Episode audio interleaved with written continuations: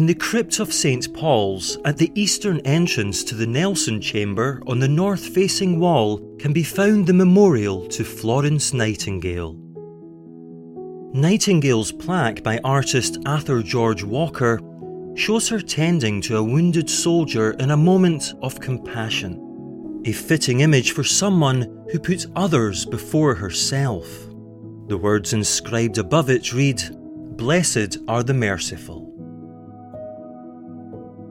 Born into a wealthy family who thought her conviction to become a nurse would pass, Florence Nightingale was determined not to take the easy route, instead, opting to make a difference and help the less fortunate. Having trained for three months at a hospital in Kaiserswerth, Germany, she then became superintendent of a nursing home in Harley Street, London.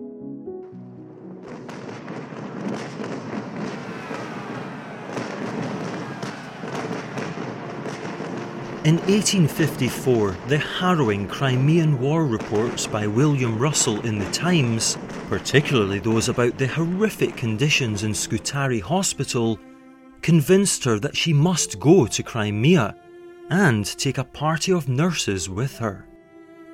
She was supported in this by her friend Sidney Herbert, who also happened to be a cabinet minister and in the War Office.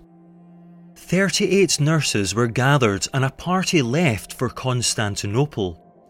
On arriving in Scutari, a suburb of Constantinople, on November the 4th, 1854, she discovered a complete collapse of medical administration, with little in the way of preparations to help the sick and wounded shipped in from the front.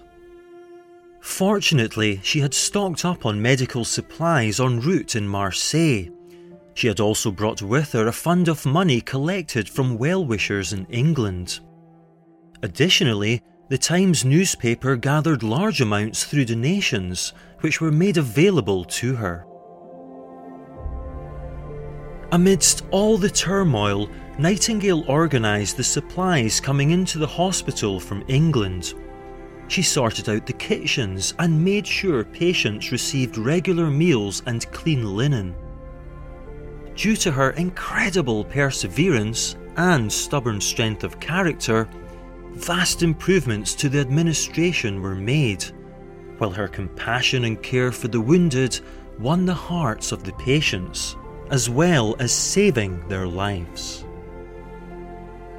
By 1855, the Lady with the Lamp, as she was called, due to her patrolling of the wards at night with a lantern, had helped reduce the death rate by disease and infection from 42% to just 2.2%.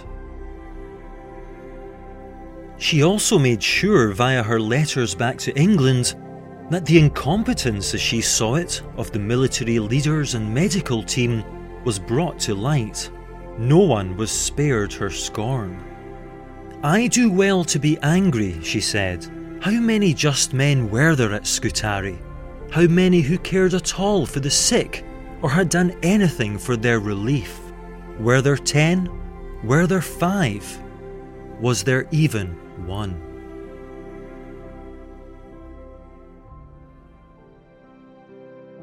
On returning to England in 1856, her reputation was made.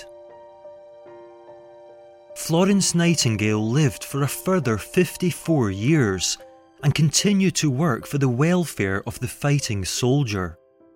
She persuaded the government to appoint a royal commission on the health of the army, resulting in reforms which halved the mortality rate.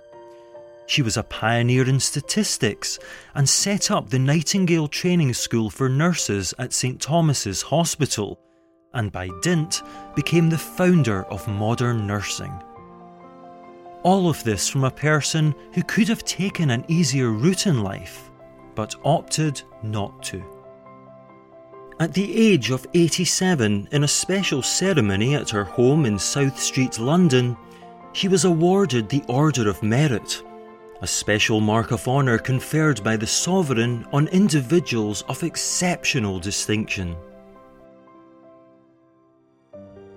Three years later, in 1910, Florence Nightingale died aged 90, with an offer of a burial at Westminster Abbey declined by her relatives in order that she could rest next to her mother and father in the churchyard of St Margaret's, East Wellow, Hampshire.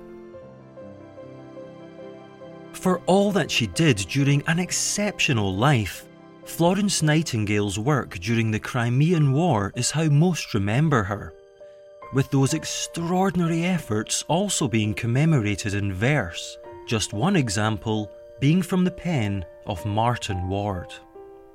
I saw an angel illuminated by light. She walked amongst us in the dark of the night, beacon of hope in the horror of war, ray of compassion never witnessed before.